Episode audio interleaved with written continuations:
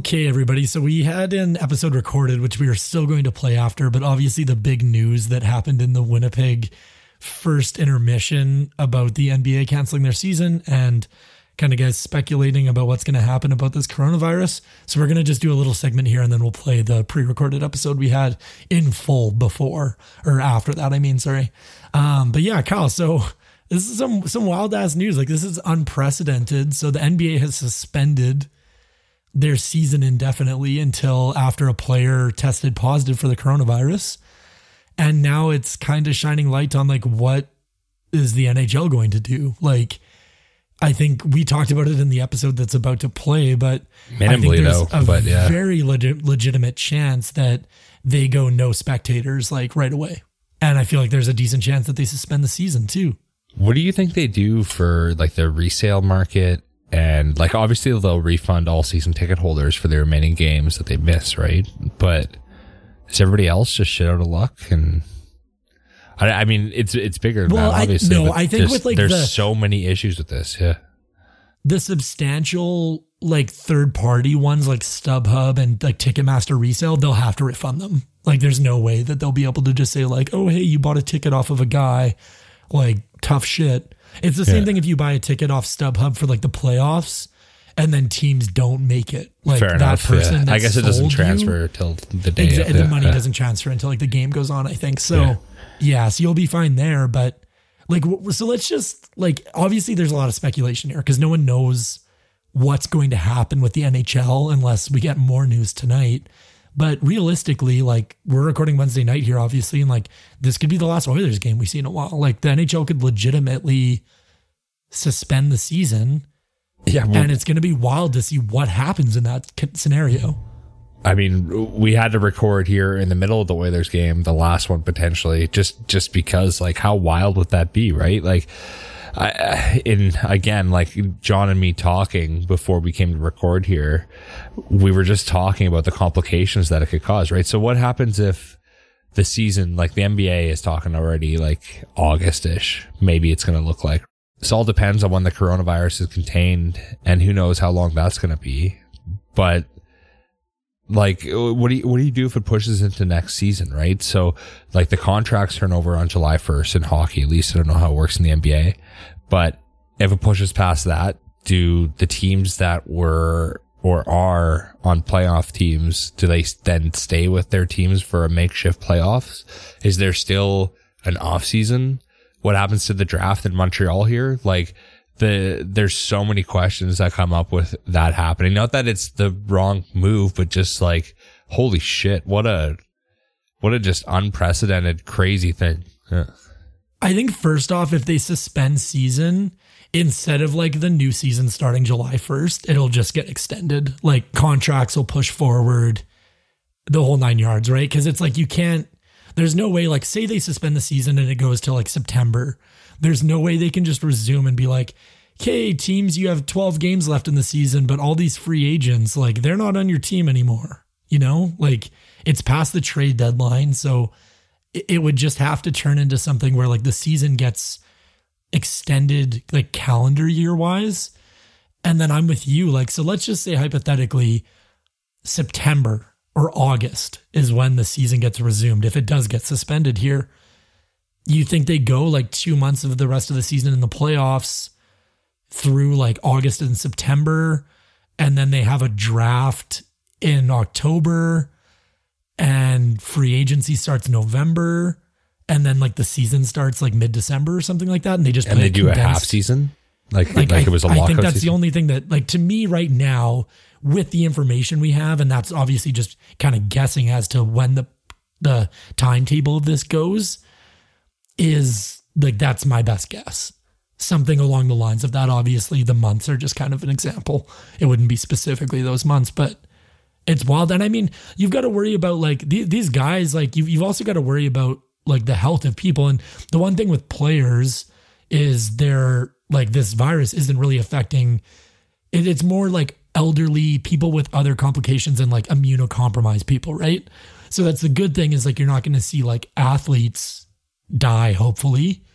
But at the same time, like it makes sense where like if this does spread, the unfortunate thing It's is more I don't twenty trust the general people public. in the stadium at once. Like that's the issue. Well, and that's Yeah. it. And I don't trust the general public for someone to be like, "Oh, my immune system isn't great. I'm not going to go to a hockey game," or like, "Ooh, I'm not feeling well." Yeah, I paid five hundred dollars for these out- tickets. Exactly. I'm not going to go. I'm going to Yeah. skip out on this like game six conference finals. Mm-hmm. So realistically, unless they can control the spread of this in North America like very quickly, I don't think we're seeing a playoffs in a in a month. It's like, already a spread further weeks. than it is. Like what's coming out right now is just the beginning, right? It exponentially and that's just worse. the So reported of it, right? Like, yeah, That's it's- exactly like, it. that's It's- the ones they know of, not the people that I can only see that happening, honestly. found out to I- have it tomorrow. Yeah, we we kind of joked about it, not joked about it, but just glossed over it in the episode here. But legitimately, with the NBA doing that is like, I I can see we, it we had happening. to come in and like say something. Like yeah. I, I'd say I say it's almost like an eighty percent chance, and that's just just like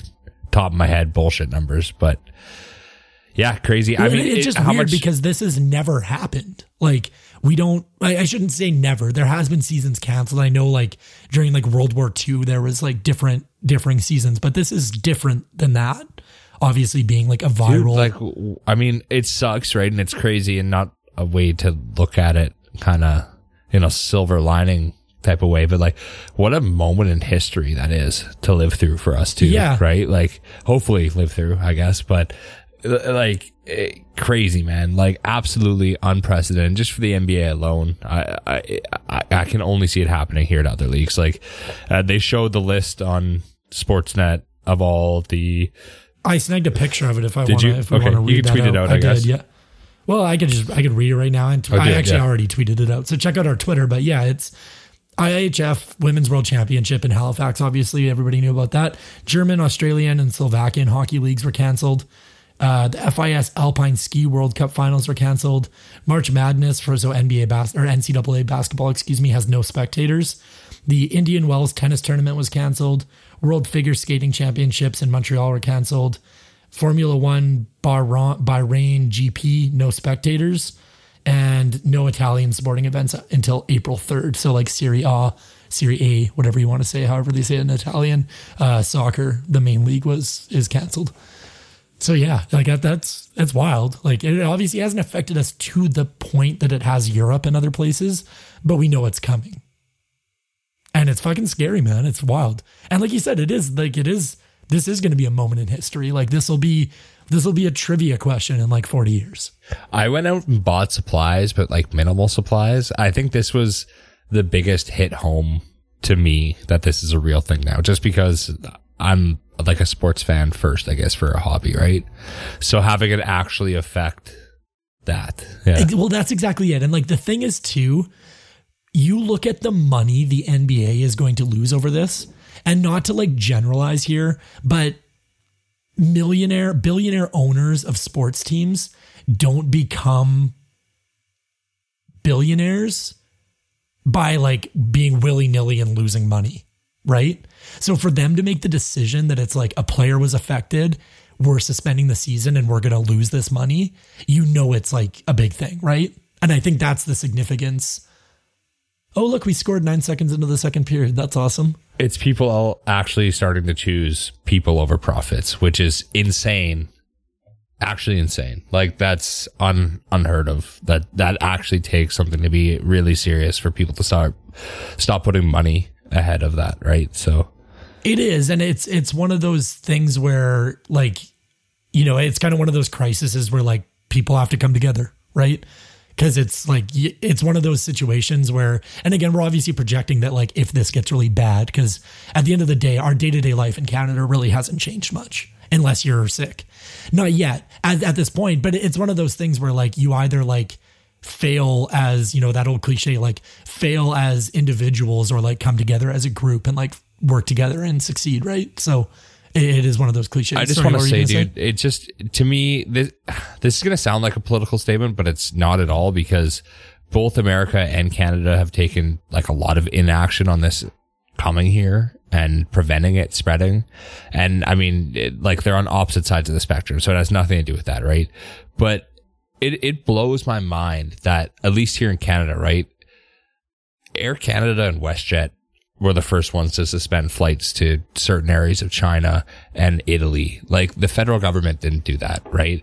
Santa Yeah. Clara County in California was the one to limit gatherings to a thousand people.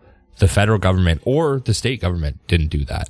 Like it is, Right. it is baffling just the amount of inaction taken. Like, like, it- I mean, it- this is obviously a huge thing worldwide, but it hasn't hit us here at home yet. And I think that there, there's steps that should have been taken already that should have, you know, prevented this from happening. As, as big as The the, thing is- to be. Sorry, Jon. The thing is, no, that's don't don't apologize. The thing is, it's because it's a flu, and people don't like it. Immediately, just makes it like, oh, that's not like a big deal. It's the flu, and everyone knows that there's hundreds of thousands of people worldwide that die from the like from influenza, and but I think that's the thing where it's just you look at like the outbreak potential and it's not that this is going to like you get it and it's a death sentence. It's what happens if 60% of the population gets it. Your hospitals are substantially overwhelmed. You have healthcare professionals getting sick so now they can't work and it turns into chaos that way right it's not like a oh my god you get this and you're a healthy 25 year old man or woman you're going to die No, of course, dude. But SARS was the same way, and like this is bigger than SARS already, right? And and that alone was frustrating to see Canada's action uh, in Toronto specifically, right?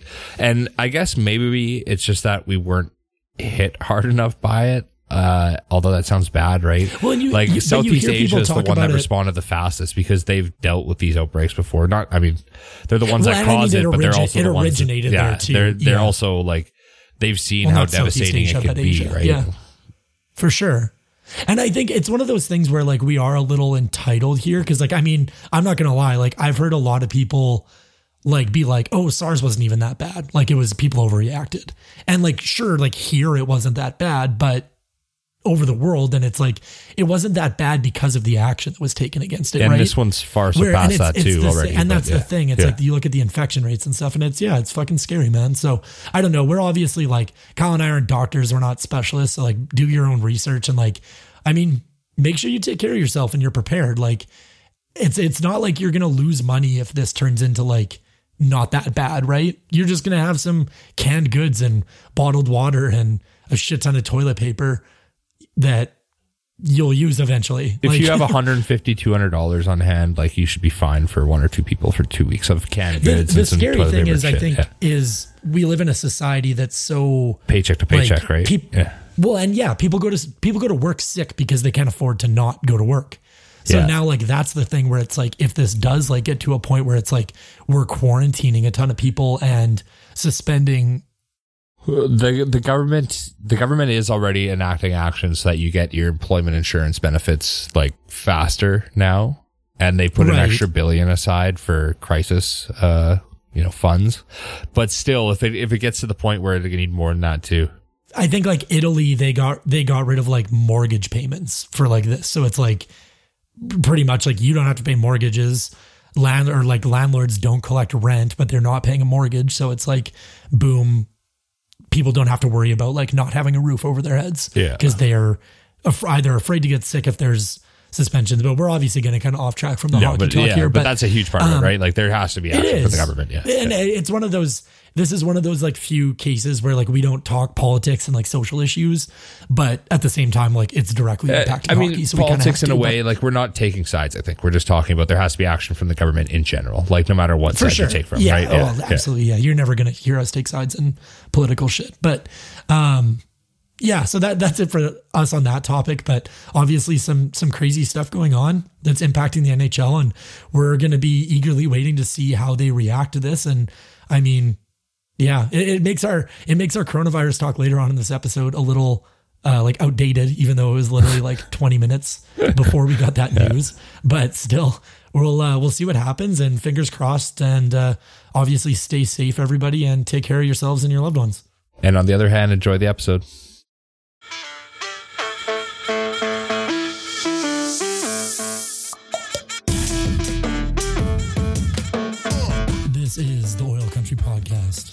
Presented by the Hockey Podcast Network. Every team, everywhere.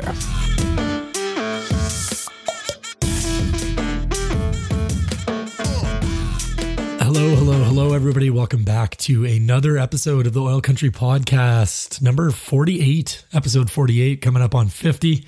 We are presented by the Hockey Podcast Network, every team, everywhere, and proudly partnered with Alley Kat Brewery in Edmonton, Alberta.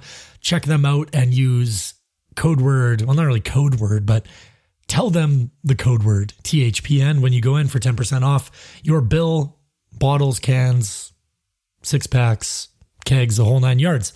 Um, anyways, as always, I'm your host, Jon from Edmonton, Alberta, and joining me from Montreal, Quebec is Kyle.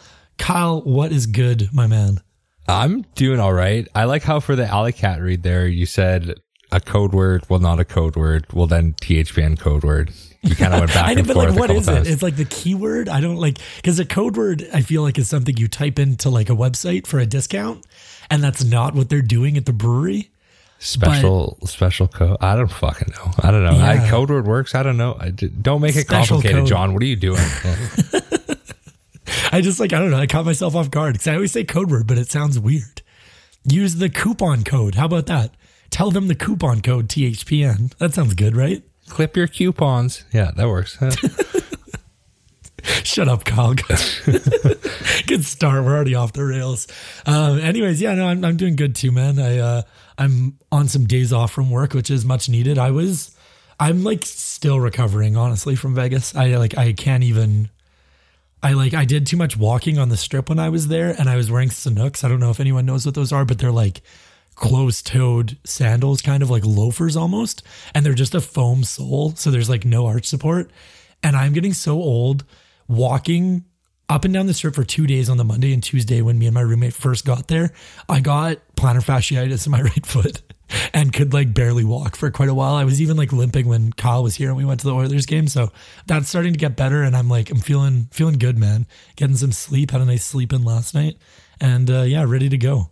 Can you sound out whatever fucking huge word you just said right there? Plantar fasciitis. It, that's arch hurting. That's what that means. Pretty much, yeah. Your fascia is like a connective layer in between your like muscles and skin and stuff. And like that gets inflamed from like not having arch support under your foot. So your arch gets like stretched out and like flattened and that like irritates that layer.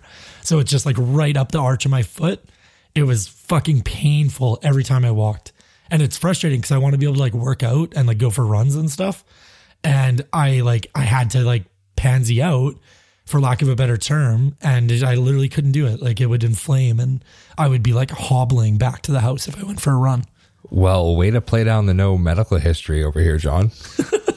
That's not even, I mean, that's more like, I feel like I had plantar fasciitis as an athlete. I feel like is where I learned that, not that I mm-hmm. actually know some mm-hmm. medical shit. But we are going to talk about some medical shit. So I'm looking forward to that. We're going to talk about the coronavirus outbreak. Make sure you buy your fucking toilet paper, everybody.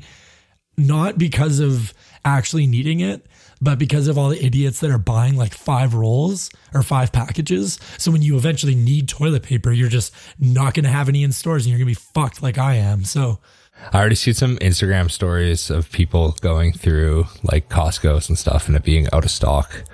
Um, yeah, I don't know. There was plenty of stock when I went. I, I actually needed a package, so I bought some today. But uh, but yeah, it's insane how people are reacting to that. I mean, it, you should be preparing and, and buying food just in case, right? Canned food and toilet and like paper, paper towel, up, that. I get, and like toilet paper, even though it's not like a life or death necessity, yeah, it would suck if you didn't have any toilet paper. I mean, we don't need to go into detail there. And maybe this is just coming from like a single guy that lives with like one roommate, and maybe like it's just the people that are buying like six packages. And like my uncle, I I chatted with uh with him the other day, and he was saying that he was at like Save On or Costco or something, and there was these two people in front of him, like a, a wife and a husband, and they each had four rolls in their cart, and they were getting towards the front of the line, and then as they were at the front, the husband was like, you know what, there's four more back there still, and went and grabbed another cart and got four more.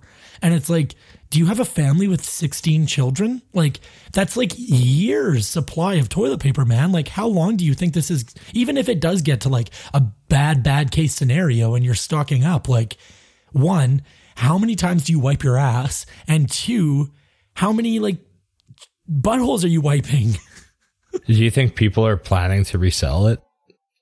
I They're like trying to Kijiji or eBay it. I could see it. Yeah. I could totally see Just it. like this is going to turn it. into like a commodity, or like it's like money doesn't matter anymore. Like people are going to be burning money to heat their homes, but like you toilet want paper chicken for breast, that's two toilet paper rolls.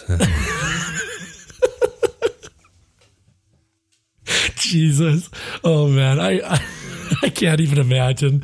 Oh, that would be so comical. Um, we're already. Oh man, we're off the rails. Uh, good shit though. Good shit. Um, I guess we should probably get into some Oilers talk. Hey, these uh these wretched Oilers that can't shoot the puck. Okay, so in the last three games, Oilers were outshot 48 to 24 against Vegas, 46 to 24 against Columbus, and 43 to 27 against Dallas. So pretty substantial numbers, putting a lot of stress on our goaltenders. Um, like, why do you what? Like, obviously, other than not shooting enough and that type of stuff, like, why do you think that's happening right now? well, I, I, I think it's obviously because the guy that was in us in the stands when we went to the game in Winnipeg just isn't close enough to the ice. What about the woman that does the old like knee slap? Pay attention, everybody. Pay attention. That's that's also why I think they turn it over sometimes. Is like that woman needs to be closer to the glass. That's like one of the things I absolutely love about going to games is hearing like what people say in the stands. Because like I, I say stuff too, like oh you know like I mean not I'm not a yeller in the stands. I, I prefer to do that in my living room by myself, drinking beer and screaming at the TV. But yeah, the old like knee slap. Pay attention is one of my favorites for sure. Like like they're oh yeah, right, you're right, ma'am. They're not paying attention. They should just they should just really actually pay attention here. Sorry Uh, for and rant. All right. Uh, yeah, with the jokes though. Yeah, I I agree. Right, like the team as a whole. Well, I guess not. I agree, but the team as a whole, ugh, man, I don't know what the issue is. I I, I think they're having a really hard time breaking out of their zone. First off, um, I mean, getting pucks on net, we need to establish being in the zone first off, too, right? Um, I, I think that teams are, are kind of figuring out that we have a young defense that are still trying to adapt to NHL. Um, they have had success so far this season for sure, but you've seen it. I mean, I, I seen it for the first time when I went to LA there and, and seen it both against the Kings and the Ducks. And they were just pressuring and pressuring and pressuring our boys in the zone, sending one, two men down low all the time. And on TV, I seen in the Vegas game against Winnipeg. We seen how hard they were checking us, right? Um, I, And you're I talking think, forecheck specifically, like on Yeah, our sorry. defense. yeah, yes, exactly. Yeah. So I think just in general, we need to be better moving it out of our zone. Um, that's been a real struggle here over the past couple weeks. And, and that in turn will just increase offense, um, just in general, right? For sure. And it, it's one of those things where like I look at the shot totals and don't get me wrong, like 24 isn't a huge total by any means, but that concerns me far less than the numbers of shots against. Like I, I've always been of the thinking of like quality over quantity in that regard. And yes, the Oilers aren't shooting enough. We've had periods where we have like three shots. That's obviously not enough. But I also don't like when you saw like the Bronx cheers going on. The Oilers started just like gaining the zone and like flipping it at the goalie. And it's like, that's such a low grade chance where I feel like, especially in games where you have three shots in a period, if you can get a grade A chance, there's a good chance that goalie's going to be rusty. And, you know, I'm, I'm not saying the Oilers should go on that perspective of like lull the goalie to sleep and then go in with a grade A chance. But I don't like the low scoring, like just get shots on net mentality either. I feel like that's kind of a, um, like an old fashioned viewpoint, honestly, like the, the old, like good old hockey boy, get shots on net, get pucks on net. But Yeah, I but will there's, say, there's like, nothing wrong bring- with that approach when you're going through a slump, though, too, Jon. Right? Like, no, and but I think it's like it's get pucks on net in the right situation. Like if you have guys going hard to the net and you're in a situation where you can get a puck through and like low to create a rebound opportunity, sure. But like flipping a goal a puck from the blue line on the rush when there's no traffic going to the net at the goalie at his like glove hand or at his chest, and it's like that that goal is going to go in like one in a thousand tries. Like all you're doing is getting the goalie to get some feel back. I'd rather just get that puck deep and like work hard on the forecheck and try and actually create something. But it is My like man, I, I'm totally not saying you're wrong. yeah. Like I'm just like it's like the No, really, I'm- all I'm I'm, talking you, about is like yeah. no, for sure. It's just like all I'm talking about is like the very low, like that specific instance. I saw that from like Jason and like one other player. But I think you bring up a really good point as far as our team getting hemmed in and, and teams are being very heavy with us on the forecheck. And it's interesting because I think like the way you get out of that from my perspective, obviously you need quicker decisions from the D, but a lot of it too is like I think you kind of get that you've seen at times you get that like deer in the headlights when you know there's guys coming down, especially like you look in that Vegas game and like Benning, oh my god, man. He got absolutely abused and like not to his fault. The guy was just getting beat up all game. Like Reaves hit him a couple times and it's like you after a couple of those hits, and that's why forechecking is so important. These D kind of start getting the the deer in the headlights. And I think to combat that, like they really need to keep their feet moving and like show more urgency when moving the puck, right? Like it's one thing to to take a hit to make a play as long as that play happens right before the hit. It's another thing to like be like, oh shit, he's gonna hit me and kind of hesitate in that situation. But it's not only on our D, like our forwards also need to support more in the D zone as well as make like simple transition passes to actually get it through the neutral zone with numbers. And I mean, I don't feel like our offense is leaking out of the zone too early most times, right? But I don't really that- think so either. But that success that we had at the beginning of the season, right, did come from that five man defensive unit. But with that five man defensive unit comes in that close support between players where you can do tight passing and work your way up the ice, right? Instead of having to be caught behind and throw the puck up the boards in a panic situation like we see over and over again by, you know, numerous players, right? Everybody seems to be doing it right now. Uh, yeah, it's, it's kind of a weird figuring out situation that we're in at the moment, right? Uh, I, I know me and you talked about this before the episode started in our kind of pre-talk, but uh, like it, it- I'm kind of happy that it's happening. These struggles right now, uh, not happy, I guess, but it, it's it's a good thing to work out heading into the postseason, and I'd rather it be happening now with uh, what do we have left? Twelve games. Yeah. Uh, rather, you know, yeah, rather, than doing game it with one of the four playoffs games, for sure. right, or game one, yeah. So yeah. So I, I think it's something that we can definitely overcome. And as well as it has to do right like the trade deadline just happened although it was you know a couple weeks ago now or a week and a half ago. But uh but to that point right we've we've got a couple huge players not huge but you know it, big role players on our roster that are now trying to figure out where they fit in. And and that's a big part of how we're playing lately too right? So It's everybody just needs to fit out their place yeah everybody needs to figure out their place it's definitely an adjustment period. And I think that's the biggest thing, too, where like you hit it right on the head. We've got 12 games remaining. We're obviously recording before the Winnipeg game here, so we're not going to be chatting about that one. But 12 games remaining. And this is the exact like right time to be kind of going through this. And you, you've seen other teams in the past after big trade deadlines that I, I mean, the Oilers are still getting results, thankfully, due to a huge play by Mikko Koskinen.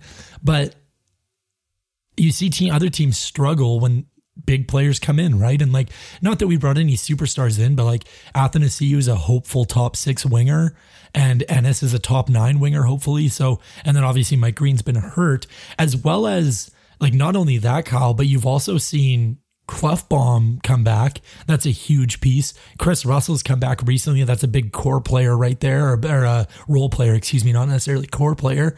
And as well as obviously McDavid out the last game with the flu. So it is one of those things where like there's been a lot of changeover. And I think that's why, as much as, you know, in the last episode I was talking about how I didn't agree with it, I think that's why Tippett's mixing up this lineup a lot, kind of trying to find a little bit of chemistry with some players.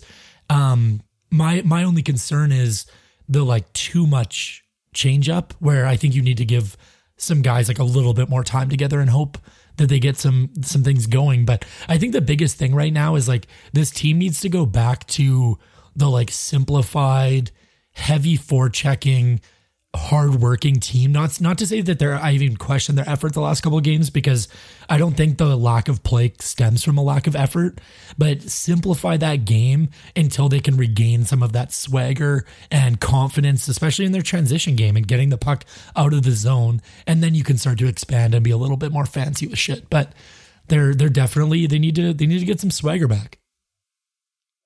I think that's basically what it boils down to, right? Like the boys, it's not like their play has gone totally south. They just need to string together a win or two and, and do it in the right fashion. And we're right back on track. Like, it, you know, we're still second place and we have a four point lead over Calgary right now. And like, as we're recording this, right? And, and we're still only, I mean, it sucks with the overtime loss, obviously, as we head into this Vegas game.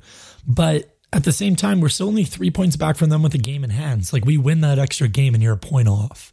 So, yeah, I, I mean, I'm not gonna say like I. I almost hope the Oilers stay in second because I'd love to see a Battle of Alberta first round. Um, but I do not want that first round. I want that second round if it happens. I mean, I'd rather have it r- really. Hey, okay. So I was the question I was going to ask you. I gave Kyle kind of a heads up, but I didn't tell him what I was going to ask him. This is a good transition, and I feel like we already got your answer. So hypothetically, last game of the season against the Calgary Flames. We're three points ahead of them, so we have guaranteed home ice advantage. And let's just say that Vancouver, no, that's a bad example because we want to play them. Let's just say Arizona is has won that night and they're a point ahead of Calgary. So pretty much if Calgary wins, we play them in the first round. If they lose, right. we play a different team. Is there any chance that you would cheer for Calgary? Fuck no. And you don't want that series anyway, so that kind of takes it away. I feel like you're. I mean, I want that series. Sorry, I, I, do really want that series. Like, don't get me wrong, I want. I want that series bad just, enough that I'd rather it happen in the first round because one, uh, to get to make that happen in the second round, Kyle, Calgary needs to win a fucking playoff series, which isn't going to happen. So, I don't know. You're dreaming here, buddy. Like, we're we're not going to play them in the second round. Well, I mean that that kind of is my reasoning why I'd like to face them in the second round. Anyways, if they were to get through to the second round, right, they typically do play a pretty physical game, and I think like over a seven game series with a team, whether it's the Knights or or Vancouver or whoever it ends up being, right, like. I, I think they're going to tire themselves out. It's going to be a long series no matter who they play. And I'd rather take the tired out Calgary that's just gone through a battle and, and so you'd rather you know, take the team that beats them, is what you're saying. there's there's no way Calgary beats Golden the Golden Knights, or if they slide to a wild card, the uh, St. Louis Blues. There's no way they beat them in a series. So I, I feel like we're playing Calgary first round, and we're not playing them. Uh, I mean, so I'm going to be excited rather, when it happens. I'm just would saying, you rather, rather play, play Calgary first round, round or not play them? I'd rather play Calgary first round than not play them. Okay. So, with that being in mind, is there any chance that you cheer for them in the last game game of the se- season? And again, we have it locked up. It's not like I, no. Us. I'm not gonna fucking. I'm not gonna cheer for Calgary. Fuck that. I don't think I could either. But I would be like, I would really be tempted to. But I don't think I could like physically do it. I know. Do you remember back in like the 04 when when the Flames are making their run, and there was a lot of like Oilers and Canadian hockey fans that were like, uh, like kind of jumped in on the Calgary bandwagon not that they were Calgary fans, but you know what I mean. They were just cheering because it was a Canadian team and they wanted them to win. People and not all, all time, Oilers yeah. fans did that by any means, but a lot of them did. And I, I never, I never got that. To be honest, I always thought that was fucking awful. I mean, people did that with Vancouver too. I, I mean, it's a little bit more blasphemous in province, but it, it, I think it happens every year with the Canadian team when they make a run, right? So I don't blame people too much, but yeah, it's still a little bit gross cheering for Calgary, no matter what the point is. Yeah, yeah, I don't. You know what? I didn't cheer for Vancouver either. I definitely was rooting for Boston in that Stanley Cup. I think I might have cheered for Vancouver for like some of the playoffs, but I didn't want them to win a cup. But anyways, let's uh let's get into that uh, that Vegas game a little bit more specifically. So obviously, I mean, biggest fucking takeaway is Mikko Koskinen in both size and significance, I guess. but yeah, man, Koskinen's been lights out, which kind of gets me into another discussion. We posted this on Twitter, but if the season ends today, who's your day one starter for the playoffs? I mean, uh, sorry, you're asking me, not the Twitter answer. Yeah, I mean, I, they'll probably be the both, but uh, uh, uh, they'll probably be the same thing. I just think it's too early to tell still. I I know Koskinen's had a good couple games, but Smith had a great month and a half, two months, right? Like how can you throw away Smith after a couple games here? So I But think it's going to come right down. today? If it ended today, I mean, if it ended today, I'd put in Koskinen tomorrow just because he's had the you know huge games back to back here, right? Especially last night. And I think that's fair. And I think that was like one of the things that kind of like we had that Twitter poll and 67% said Mikko, 33% are still on the Mike Smith bandwagon.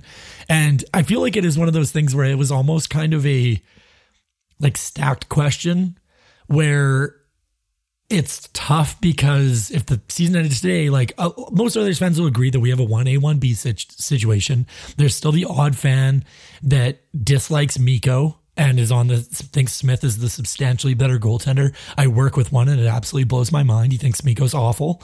And there's still people that are in the vice versa of that. Even after the last game, he thinks he's awful. He was. Well, he so he missed the last game, but in like at work, Yeah, and I, I'm not even gonna say this guy's name, not that he listens to us, but it was like dude, give his home address. Call him out. he asked who played and he missed it and like missed the game. And I was like, yeah, Mikko played. And he's like, oh yeah, that's like makes sense why we lost. And I was like, man, Mikko was the only reason we made it to overtime. Like he was so good.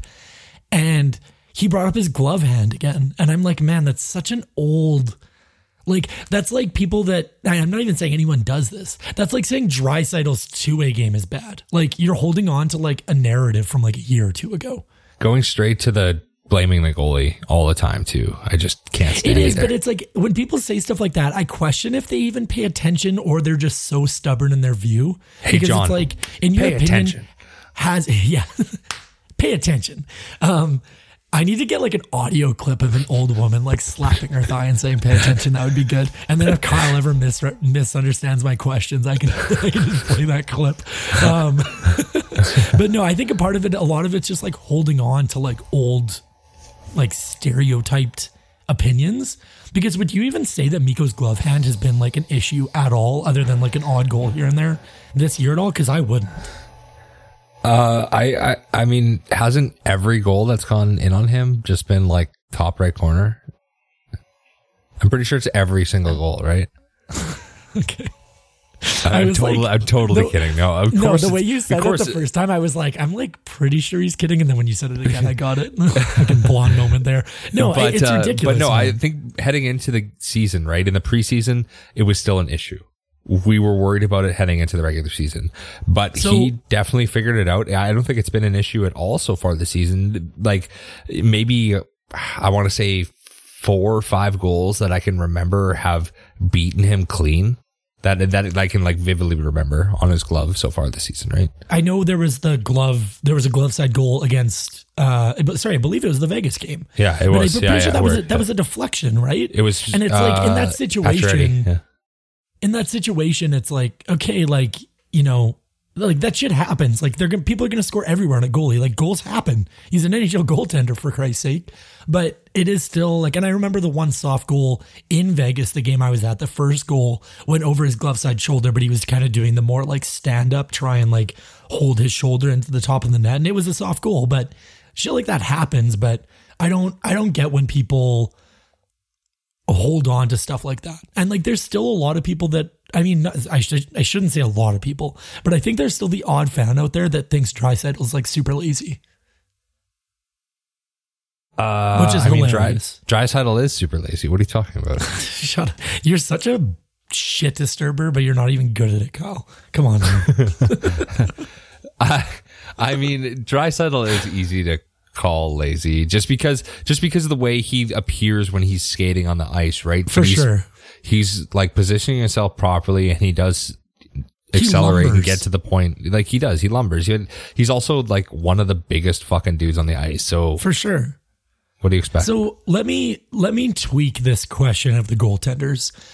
If Mike Smith comes back and has two stellar games, so both the goalies, pretty much the the picture I'm trying to set here is if both of the goalies are playing identical like solid hockey, which way do you lean and why? Of as far as the game one starter. Uh, I mean, honestly, I go to the locker room and I make them Rochambeau for it. Who do you think Flip wins that competition? No, who do you think Uh, wins rock, the paper, scissors. Uh, No, who wins the Rochambeau? Not rock paper scissors. oh man. I mean, they're both Smith really like tall, right? They have they have the leverage, right? Like they both And got. Smith is a tough ass, like old style dude, but Mikko's also but- that like stoic Finn. That's just that's like what I was about to say. He's finished, right? He's cold Yeah. as shit. Like not as bad as a Russian. I mean, like that would be instant win, but he's definitely like stone cold European. so, oh man, I gotta give it to Smith just for the age advantage. I think like he's got that dad anger, right? Where like he has kids in his life that just probably piss him off, so he'd be able to just put that out on Mikko's nuts. Like I, I mean, think Mikko's that- like thirty something, isn't? You does he have kids? I don't even know. I don't. I, I'm. I'm just talking shit right now, but I, I well, don't think so. I hope But- taking you seriously. Okay, seriously though, which way do you Yes. lean? Who's your guy? Uh, It's a tough one. I. I feel like I would start with Koskinen because we have him around for another couple of years, and you want to show him some faith for the team that they have trust in him heading into the future. have some goddamn faith. But Red Dead Two saying Redemption. that or too, Red, like, oh man, we're Red Dead very- Redemption Two yeah. reference. saying that too, we're very fortunate heading into the offseason here, right? Having a one A one B situation and both can sorry, both goaltenders playing great, real For sure. really all season. This is Uh, an minus ideal 1A, team playing 1B bad over December, situation. right? Yeah, like Exactly, December yeah, is the outlier. They've both played stellar, and our teams had a pretty good year, like a really good year.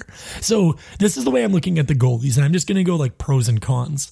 So I think Mikko, and someone summed it up very well in a Twitter comment. So credit where credit is due. I'm kind of stealing this opinion a little bit, but I completely agree with it. Where Mikko's a lot more like with the people that like Mikko, like the like low stress. He's just like all on positioning, and when he's on, he uses that frame right. A lot less highs and lows, but can still still a little inconsistent. Like ninety, I mean, like hundred percent of goaltenders are. Yeah. And Smith is more of that like up and down, but when he's got that fire and he's on, he can be like an absolutely elite goalie. So I think that those are both like pros and cons that put them fairly even. But I think for the one reason, and I'm a fan of Mikko Koskinen. I thought he even got like last year. I thought he kind of got the shit end of the stick from the fans. Obviously, contract aside, like that was kind of an early premature contract from Chiarelli. But even then, like I'm fine with it. Wow, he's played. But the reason I go Smith is I think playoffs, you've kind of got to go big or go home. Where like you're you're hoping a goalie's gonna steal you two games in a playoff series. And if he can do that, you're going to win that series unless your team absolutely fucking sucks. So that reason, as well as the playoff Did we experience, just did we go just disagree about something? Yeah, we did. Oh my God. Ring the bells. alarm, alarm. Um, but no, I think that's why, like, when you look at it, where like Smith, you know, Smith's that kind of like he's got that playoff experience. He had a really good first round. Calgary absolutely hung him out to dry because they're an absolutely trash fucking team last year. And yeah, so that that's you know that's where I'm at. Why I lean Smith if it's even, but I do agree with the Twitter poll and what you said. Where if the season ended today, I think Koskinen's higher up on his game. So I think you go with Koskinen. So the last 12 games of this season, including, you know, tonight against Winnipeg, is going to be very interesting and very telling who's going to play, obviously. I, I do think though, like both of us really aren't wrong, and Tippett won't be either. Um, no matter who he chooses, right? Like it is a one A one B situation, and if a goalie does have a bad game, like we have faith in the other one performing the next. Buddy, So- this is Edmonton. Tippett won't be wrong as long as he picks the right goalie and they win. If he picks the wrong goalie and they lose, he's wrong, objectively, because this is Edmonton. and you will get thrown to the wolves, Tippett. Everybody likes you now, but pick the goalie that doesn't play well and see how that goes. um, okay, but uh, the other thing going on, the the takeaways we had from Vegas there, Kyle. So Alex Chiasson, Chia's son, looking a lot better. Two goals in his last two games. And that fourth line, you know, in total or like all together has kind of started to find their game, which is nice to see. What have what have you noticed out there, like watching that? What do you like about that line? they've they've surprisingly been defensively responsible, right? Like it's it's kind of a slower line, but they've been able sure. to they've been able to like you know uh, we made fun of them right for just chipping in the puck on net from like outside the blue line but at least they've been able to get pucks in deep and have been able to like just just be a line that works over the other team and, and is something to, to worry about down down the lineup, right? I mean, they've they've really just been what a fourth line is expected to do. I, I know I'm just saying general hockey shit right now, but basically that's what they've been doing. like they've been it's filling funny their role. because like we- when you said get pucks in deep, that's like one of the most cliche hockey terms. I completely agree with you. And not only that, but they've also gotten pucks on net and they've also wheel sniped Selly, buddy. yeah. I'm not even shitting on you here, like ripping on you. Like that's they No, have. Like I they're just playing a sound, like sound fourth line hockey where, and I really like how they they all seem like very committed on the back check. And I think especially with those guys, when you look, I mean, Khaira's not that much, you know, that old, but they're all like bigger dudes. Neal's definitely on like the second half of his career. Chiasson's kind of in his prime, and Khaira's entering his prime. So when you look at that, like it's kind of a good mix, but none of them are like speedsters, even though I think Kara moves decently well for his size. And but they they're really committed on that like heavy back check and going into their own defensive zone, like when not even turnovers, but just when the other team has possession. And I think that's why they've found success because a lot of what they're creating is off getting turnovers in the neutral zone or their defensive zone, simple transitions, and just like a nice simple game in the offensive zone. So they're doing the they're doing all the right things to drop another cliche, but it is really nice to see. And I mean, I don't expect Chiasson to continue to score at a goal a game, obviously, but it's really nice to see that line just chip in in general. Like we really need that, and that's the thing where if you look at like let's just say either in the first round. I mean, it probably won't be in the first round, but I feel like as far as looking ahead to the Oilers' potential cup run, and I know that's we're looking a little bit ahead here, but I think Vegas is going to be their first like big, big test, assuming they get through the first round. I'm not even assuming they do, but if they lose in the first round to the teams they're matching up against, I think one, it'll be a very close series, and two, it's not even really, you know, that's not even a failure of a season. Like when you look at the last two years, it would suck. But, anyways, getting back to my point, like you look at it, like say they play Vegas in the second round, lines like that are going to need to chip in here and there for us to win that series. Like that, that's just how it's going to work in low scoring games. Draisaitl and McDavid and our top six and yeah, Yams and Nuge and the other guys there, they're not going to be able to carry us offensively. I mean, Draisaitl might actually. I don't know. Guy's a monster in the playoffs, or he was last time, anyways. I mean, just in general, right? It's just basic hockey, like you said. They've been playing great, and and yeah, they knew. Sorry, they do need to perform going into the playoffs, right? Like they, we need uh we need some results from our bottom six, like always, and that's been an issue for the Oilers heading into the season, last season, and and plenty before that, right? But definitely shown Uh, improvement this year. By far, right? Like I think and we have eight better. players right now with ten goals or more, and last year we had five. So like that's a huge, huge jump up. Obviously, Exactly. I mean, our bottom six has been one of the highlights of this entire season. yeah. Thank, thanks, I mean- Holland. thanks for the depth. Yeah. So so hopefully they keep playing how they've been playing. And yeah, we, we do roll into the playoffs and have a tough bottom six to play against because that's what they need to be, right? It's just tough to play against. They don't have to like, yes, we need, we need points from them. They need to chip in, but they need to wear teams down and be defensively responsible. And I mean, and it- ideally they don't. They Yeah. need to get not or sorry, they need to not get scored on. exactly. Like that's a they play a sound game and chip in here and there. So one of the negatives and a thing that the like Oilers Twitter and Oilers Reddit really jumped onto, and I mean I get it. We've had this complaint before too, and we're going to talk about it a little bit. So obviously the Oilers lose in overtime on Monday night, and Draisaitl was out for the full two minutes and thirteen seconds in overtime. So I, I saw kind of two different trains of thought where some people are saying he didn't really have an opportunity, which like I get it, but in two minutes and 13 seconds, like sometimes you have to create like like force an opportunity to go off and make a change and do that, maybe giving up an offensive opportunity, right? And I think that's something that Draisaitl failed to do. And it's so weird. Like, I think the Oilers are four and seven in overtime this year now, which is like everything else is improved for us. And our overtime has gotten Well, taken such a big step back, which is weird. It, was our bread and butter too, right? Like that's it was almost it was, guaranteed yeah. Like it was almost a it went in. guaranteed two Yeah. points. Yeah. It was like a minute in every single time. It was like McDavid to Klefbom to Draisaitl and in. Yeah. Oh, and like just creating, getting like two on ones and stuff like that, right? Like Yeah, we nonstop, and we yeah. just dominated, dominated possession and and dominated, you know, opportunities. And those guys were absolutely money. Like you get a two on one with Draisaitl and McDavid in overtime, like that's a goal, like forty percent of the time, if not higher. But it, it's all and, like, what did you think of Bears clearing attempt? Like he had two chances to clear or pass it right before that goal. Is that just like a guy kind of put in a bad situation, or do you think that's kind of like on him? I think it's on him. Bit of inexperience, right? Panic. Yeah. It was a tough one just based off It's of how easy big to throw that game blame was, on and we him for just that, about though, too, stole. right? For sure. I mean, yeah. that's one play in the course of 62 minutes where our team didn't really play like all that well. Like we definitely weren't polished that game at all, and we haven't been in three games. But it, it's odd. Like I'm, I'm, I don't know. I think part of the reason the struggles in overtime have been teams have adjusted to how they play us, and not really putting this on Tippett because it's his first year, but I don't think the Oilers have adjusted that much. Although I will say Tippett has definitely made some changes as far as especially like lineup.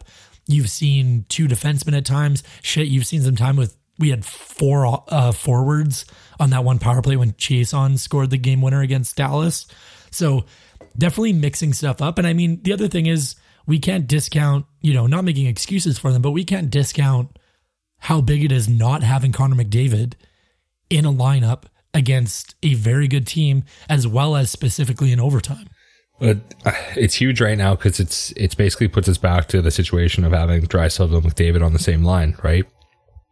Just just saying in that we have one line that's a threat rather than having Exactly. two lines that are a threat. That's it. Right. It is no, it's it's wild, man. It's so a I don't know. huge, It was a huge change, It, yeah. It was tough. I mean, is is McDavid confirmed for tonight? Do you know? Yeah, he is. I, yeah. I know he And interviewed. So I, Yeah. yeah. I know. I know they both interviewed. So I was like, I figured if they were well enough to talk to the press that they'd be in, but I didn't see confirmation. So awesome that they're back. And I mean, yeah, they're obviously key key players. Um, I mean, one of them's you know kind of the best player in the world. So obviously, big game tonight. Yamamoto? Where, what's Ronaldo? Is that what you said? Yamamoto, I said. Oh, yeah. I mean, Yamamoto's a, an absolute gem too. That was such a nice play he made behind the net to pop the puck out to Nuge for the go-ahead goal in the third against Vegas. Just kind of a random thing that, but I just Yeah, was wicked. absolutely. I also just to rant on him for a second too. Well, not rant, but I love his swagger, little goal celebration, that little head nod. Like Yeah, I, love I, watching don't know him. how to describe it, but it's it's sick. Yeah. I love watching him like pinball into big defensemen, where he just like you can see he's just like just screams like such hard strides like right into him and just like I mean he actually hits him fairly hard. Like credit where credit is due, but it reminds me of how like Kajula hit right. Where I just was a- just about to say, could you guy, imagine if we still had just Kajula here? So Yeah. much momentum. Yeah, I know. He's kind of finding, you know, he, he, I mean, he looked good against us in that game against Chicago. But, anyways, we are going to move on it, it's it's worrisome because I mean I really want to see like being a a local Edmontonian. I really want to see some playoff games like in person this year, assuming I don't get absolutely bent over at the press box or on StubHub, which I'm sure I will. And it's it's scary to, I mean, not scary because everything else is scary with it. It's unfortunate to think that it's like, yeah, we might be playing playoff games with no fans. Do you know how much that's gonna suck though? Watching playoffs if there's no fans in the crowd, like that is actually gonna be garbage. Like I, I won't mind watching a game or two during the regular season. Like I definitely think the Pittsburgh Columbus game is gonna be something to watch. It's kind of interesting that it's happening. But Well, when we were talking before, do you think you're going to be able to hear the players way better now? uh, I mean you're gonna have to, I would assume. Unless they just mute everything out. Put it on a, you know, 30 second delay. Yeah. Or like move mics further back? So, it because like really, all you need to hear is like the whistle and the commentators, which obviously the commentators are a different audio feed I mean, I guess you kind of want ring sounds as far as pucks bouncing off and stuff, but I wonder if they actually move mics further back so you can't hear players calling each other fucking losers and stuff. Because I it's it'll be like rated R if it actually is streamed like that, man. Like they'll be getting so many complaints if that actually goes on. But uh I would love it. I want to know what they're saying, but I understand why especially if it was playoff on like hockey, my public God, TV dude, too. oh, there'd be some terrible shit that gets said. terrible shit that gets said. You know that the players and coaches like cover for each other, and they do not say everything that comes out on the ice, right? oh, for sure. No, they don't. I Yeah. mean, I, I think they've gotten smarter. Where obviously, like, they've moved away from like the homophobic and racial slurs that I'm sure were, were uttered like way back in the day. But I think there's like, I mean, There's you can still say some, some awful shit without shit, getting yeah. racial or homophobic too. yeah, Like, yeah. I'm sure it gets like I, I don't. It's funny because I'm sure there's a line that they kind of all know not to cross, but I'm sure that line is like fairly far off. If that makes sense, you know, like you gotta you gotta see some pretty like evil stuff to like cross the line in a professional sporting event. I'm sure. Yeah. Uh, I, I, unless you get like a an Avery or Carcillo or somebody that comes along, right, and just like pushes pushes it. I think they're yeah. more like I think Avery too. He wouldn't Not surprise to say me to the be a guy not that to say he they're the same type of player, but you know. No, but he does his like. I bet you he did his like prep and like learned stuff about players. To he like, talked about it on Chiclets, man. He did his research and like would say things about was past, okay, that like, was I couldn't remember if that was him. That was him. Hey, where like he would Yeah. he would get like info on players' personal lives to like. he was the ideal uh like sh- shit talker man he was perfect he's the i loved him when he played and it's the same reason that i hate Tkachuk now but yeah Yeah, I I'm not gonna But lie. I Avery hated was a Avery when he played, Yeah. but since he's retired, I've gained like a different respect for him. But I feel like that's kind of a lot with players like that. You know, like when it's like actually has impact on your team's success at the time, you hate that player afterwards, and you kind of get to know their personality a little more, and you're just like, you know what, like it's shitty, but that's what that's that guy's job. Yeah and i understand why he did it yeah I'll never do that with Kesler though. Although you, you know what, I shouldn't say that because I actually I enjoy B is it Bieksa and Kesler's podcast i haven't listened to it so i don't know more more But, so for the guests. I've been Leon Draisaitl was actually just on there last week or no, like this week, and I haven't caught it, but I've been meaning to listen to it because I've heard it was a good episode. But I've listened like when Kassian was on there after the Tkachuk suspend or like the suspension and stuff like that. I um I listened to him on there. So it like I, it's actually good. So I mean, I shouldn't say I like I hate Kessler as a hockey player, but I feel like my hatred for him will probably diminish, especially if he kind of shows more of his like personality or whatever. But anyways, you sorry not to yeah, move on no, from that good. too quick but uh you heard any of the rumors that Bieksa could be like the next face of Hockey Night in Canada? really, Yeah. I have not. I'm I- I pretty really sure think they should- Bissonnette like- talked about it a while ago, but I I'm, don't. I'm, I don't yeah. know much about Bieksa personally, but I really hope they go like younger player outlook. Like I even like whether you agree with them or not, I think there's a reason why like Chiclets has gotten so popular and you look at like all these different players getting involved. I mean, even you look at like Bissonnette and his involvement with the Arizona broadcast and it's like the dude doesn't even talk that well, but just getting that player perspective, I think is such a big aspect. Like, I really hope they add more, more like players get involved and specifically with Hockey Night in Canada. Ag- agreed. I think you're gonna have a hard time finding that same success that you'll find. Not that like we have by any means, but a podcast in general, right? Like Rogan was the first one to find that real success because it was, well, even further than Rogan, right? Um, oh my god, why can I not remember his name right now? Howard Stern, Bill right? Burr. No, Howard Stern. Yeah, uh, like created that kind of long format talk radio No, but sorry, I'm talking specifically for the Hockey Night in Canada. Like I, was just saying, like, I, I know that, but like they would have to have like a sit down for like instead of the coach's corner, like a player's corner, and make it like a, a good third of the intermission where they just talk through a player and do like almost a life segment every Hockey Night in Canada game or something along those lines. Uh, but I do think that that's something that needs to come into hockey in general is uh, more of an in look into a player's personality. Uh, that's something that we definitely don't see much of in the NHL and is something that should be more just to sell jerseys, sell tickets, but also give the fans somebody to like, right? Well, and I think the thing is, and and the big thing with Don Cherry was early on, like before he got I mean, more or less senile and like very old fashioned. He provided that insight and like he had that experience, right? To explain. And it was actually like quality analysis where like me personally, like I, I'm I'm a big fan of Elliotte Friedman, but I don't think he works because he's more he's not so much presentation, it's more access and like sources and stuff. Like he's actually providing you information from, from behind the scenes. Where I think why Don Cherry was so successful and so well respected is he had that perspective to educate listeners and or, and viewers where even if you're a big hockey fan, you can learn something from them like early on, right? And I think that's why like when you look at that, I'd like to have players get in because they can actually break down plays. And like you look at, not to get sidetracked here, I mean, even though we already kind of are, but that's fine. You look at Tony Romo with the NFL broadcast And for anyone that doesn't watch the NFL, that's fine. But he was an ex quarterback that retired very recently, immediately went into broadcasting as the color guy.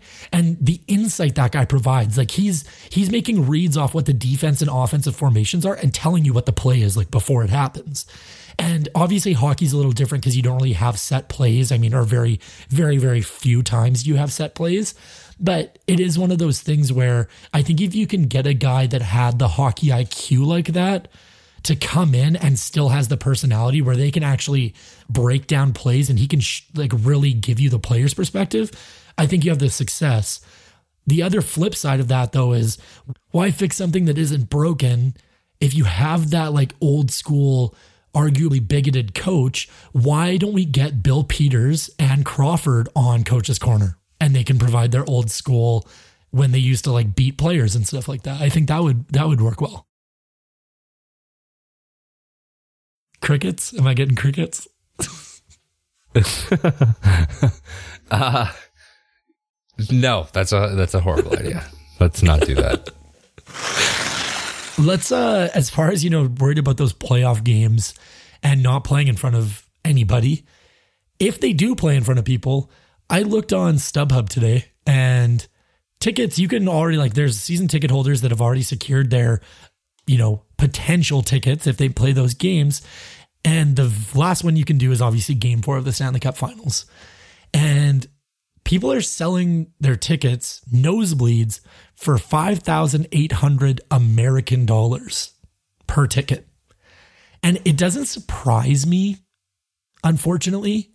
But at the same time, I don't know. I tweeted this out. I feel like season ticket holders that do that, that sure they support the team and great for them like they're they're buying these season tickets when they get playoff tickets and put them on up for sale for that much money just to take advantage of the demand to go see a Stanley Cup final game, I think those people are pieces of shit. And I know a lot of people disagree with me on that, but I think you're a shitty fan if you do that. Do you? Am I out to lunch or is that like, like it's their right? They have a right to do that, but I feel like they're just like taking advantage of of like the fans' desire to watch their team play a playoff game. I mean, Jon, I don't disagree with you, but they're their tickets. And I mean, have you ever heard of something called supply versus demand? I mean, it's supply and demand, but it's like, it's not like, oh, I have toilet paper and I'm going to like take advantage of this because there's toilet paper shortages and like make a couple bucks. You're talking about like, they probably paid less than that.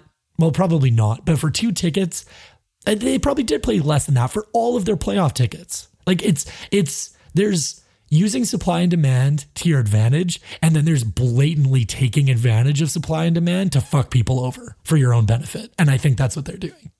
And I'm not saying they shouldn't like, I'm not saying like game seven Stanley or game four Stanley Cup final tickets. I'm not saying, hey, sell them at face value, don't be a dick. But like six thousand dollars American is ridiculous. Like that's that's stupid. Like there there should be a limit as to how much money you can make off of off of selling tickets secondhand. I mean, can I compare this to the coronavirus? Well, you can right? try. I'm not going to stop you. okay. Well, there's already photos of stores selling like hand sanitizer and such, right? For $60 for a small bottle. So, like, if people are willing to pay that, and this is the store wrong for selling it at that price? Like as much as it might piss you off, and it is gouging, and it's bullshit, and it's not right. But And that's really all I'm saying. I'm not saying they don't have a right to do that. Yeah, just like I get dude, it. do, who do you blame? Do you blame the people that are buying the tickets or the people that are selling it? Because, right, like the people that are buying it are just as wrong. No, I mean, they're probably more stupid, but I also if I if I was like a you know if I was making like 200k a year, I'd for sure buy one. So Yeah. I get it, but I, I mean I don't I, I don't know. It, it's like I get it's like a tough kind of topic. I just I just feel like it's one of those things where like make your money and let like a true fan go. Where like you selling for them for that price.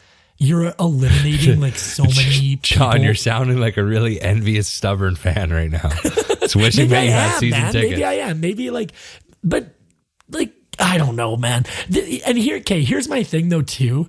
If you're a season ticket holder and you're this diehard fan that is goes to all the games, why are you selling them then? Because I feel like there's people that get season tickets just to take advantage of this.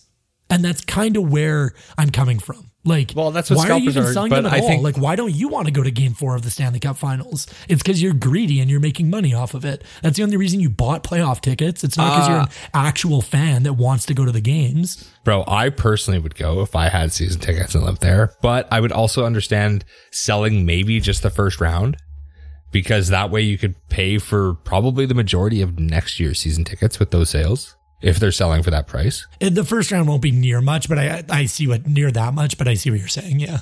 right? Like I, I would be going to the finals every game. I don't give a fuck if they're selling for two, three thousand dollars a ticket, right? Like maybe, maybe game one or something. Maybe I'll sell one just to pocket something, but chances are I'm being there every single So game. But I'm, I'm glad you yeah. said that, like, because I don't like that, that. That is one thing I was thinking before. Is like I don't mean that like if you're buying playoff tickets, you should be expected to go to every single game. By the way, if you wanted season tickets, this year was absolutely the time to try to get it because everybody was getting rid of theirs. So I don't no, for blame sure. those But at all. Yeah. my, my thing is the people that are selling like all of their playoff tickets is like and like just trying to make money off of it. I have no problem. Like, hey, if I was a season ticket holder and tickets were going for like five grand, I would probably sell a game or two of the Stanley Cup Finals. Like, whatever, I get it, but these people have listed them already, Kyle.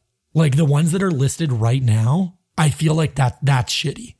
Like they they clearly just got playoff tickets to make money. It wasn't to go to the games. yeah, but those are probably scalpers, man. Like, uh, I mean, there's probably a thousand seats in the stadium that are just scalper tickets. Like, I mean, sure, but like that doesn't take away that those people are shitty. Like I mean, are scalpers newly shitty? I'm not disagreeing with you, but just like I think they've always been shitty.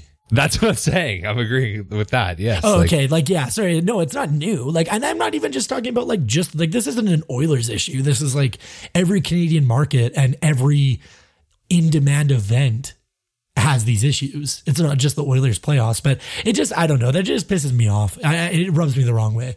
I feel like that's not why you should be a season ticket holder.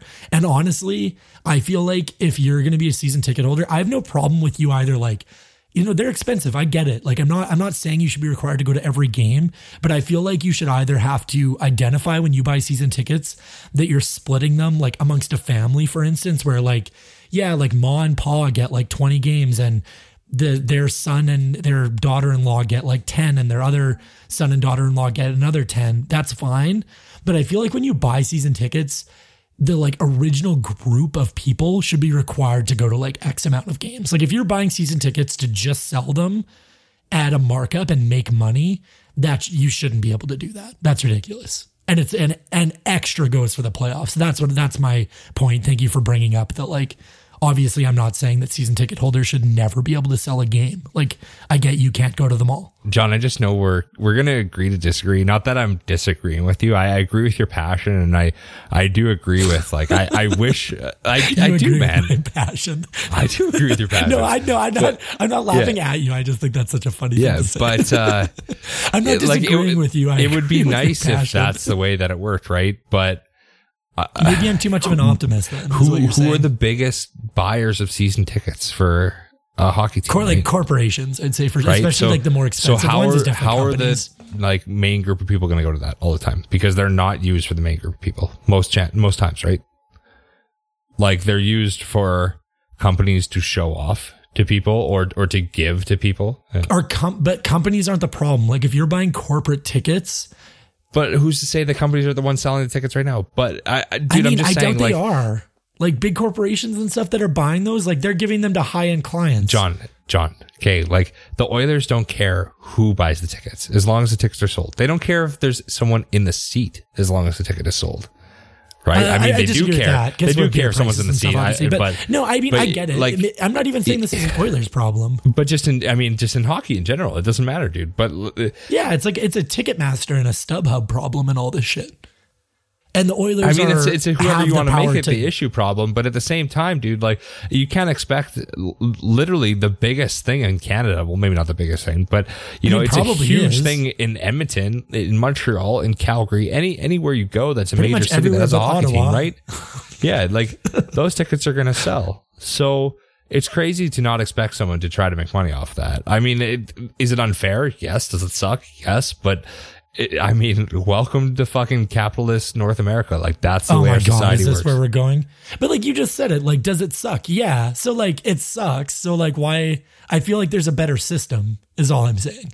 Like I feel like if you're buying tickets, especially playoff tickets, and you're not a real Oilers fan and like a diehard Oilers fan that wants to go to those games or go to the majority of those games. Should we have a fight to the death with hockey sticks to see who's the fucking biggest fan? Like, I just don't like, understand how we fuck choose who's the biggest I'm fan. Not, I- no, I'm, I'm not saying I'm not saying Kyle. I'm not saying like, oh, you're not fan enough. I'm saying if you're not an Oilers fan and you're buying those tickets to make money off of them, you fucking suck. That's all I'm saying.